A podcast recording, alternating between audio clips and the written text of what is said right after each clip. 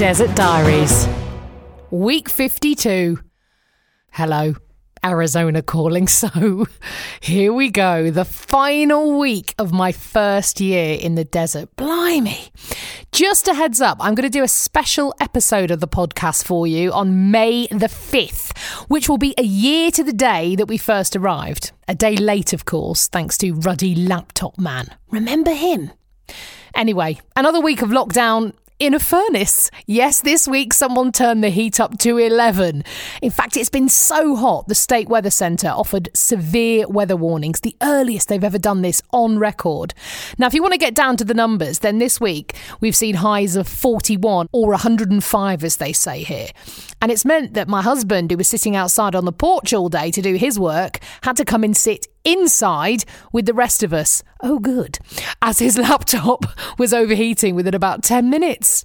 I've been feeling very grateful for the pool this week, even with, well, a few incidents.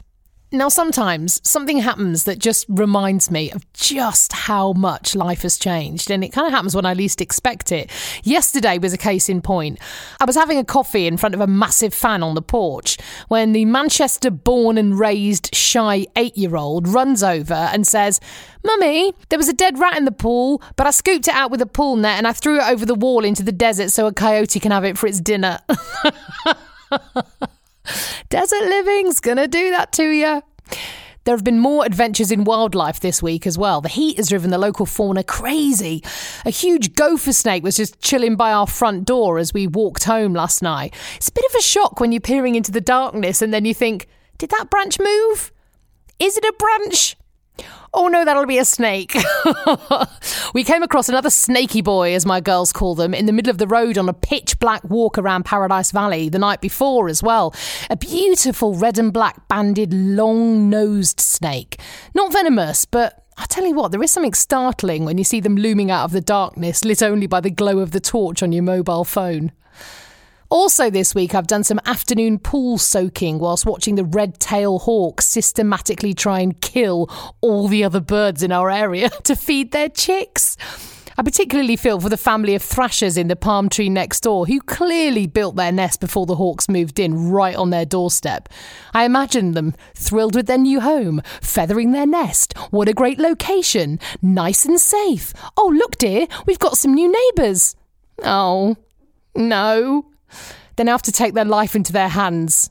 Their life into their wings? I don't know what it would be. Every time they leave their nest to search for food. As soon as they fly off, the hawks swoop down, and it's been quite the terrifying soap opera.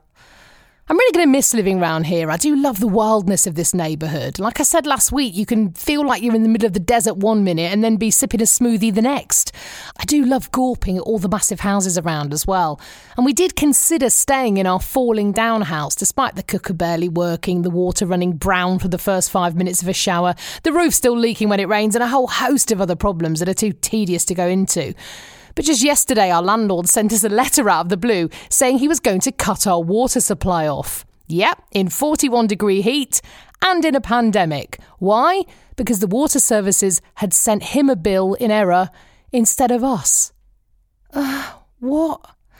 Now, you could get into the whole he can't do that by law, it's clearly a mistake, we were fully paid up on our bills in the past, all of this, but as much as we love it here, I really am too old and too ugly, as my nanny used to say, for any of this nonsense. Or as my husband said, I really don't want to give him a penny more of our hard earned money. So, another adventure awaits after packing up an entire house. Again! Ah! Now, I don't know about you, but I felt like a caged lion this week. I do love where I live. I love going for my daily walks and my bike rides, which now have to be about 6:30 or late at night because it's boiling. But I have felt quite the urge to get in my car and just drive and drive. Two spots I've been fantasizing about are San Diego because, oh, the ocean. And also, I want to head south again. The desert in that part of Arizona is breathtaking and awe inspiring, and all those other cliches that you realize are cliches because they're true. Oh, the road is definitely calling me. And it might not be too far away. The governor of Arizona, Doug Ducey, held a press conference on Wednesday this week to announce that lockdown is actually going to continue here another two weeks. A lot of people aren't happy about this at all. Now, it is true there have been a relatively low number of cases here compared with other states, and the financial pain a lot of small businesses are facing, and people as well, is just horrendous.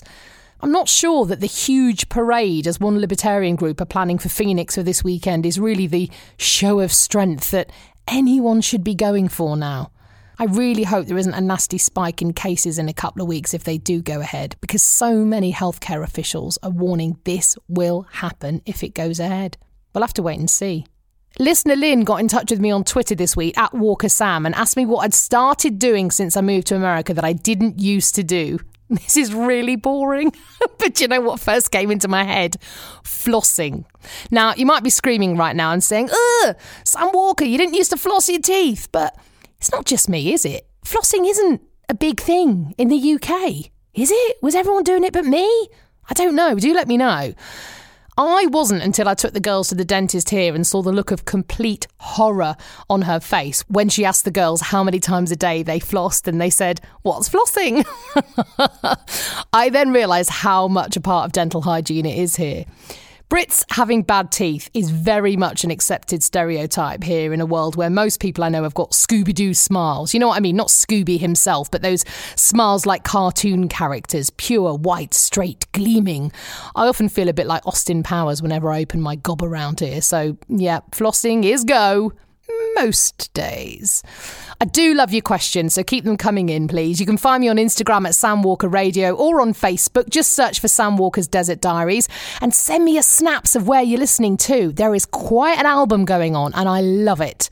Also, don't forget that special one year episode coming your way on Tuesday, May the 5th. Get subscribing now, as they say, wherever you get your podcasts. I'll see you in the desert.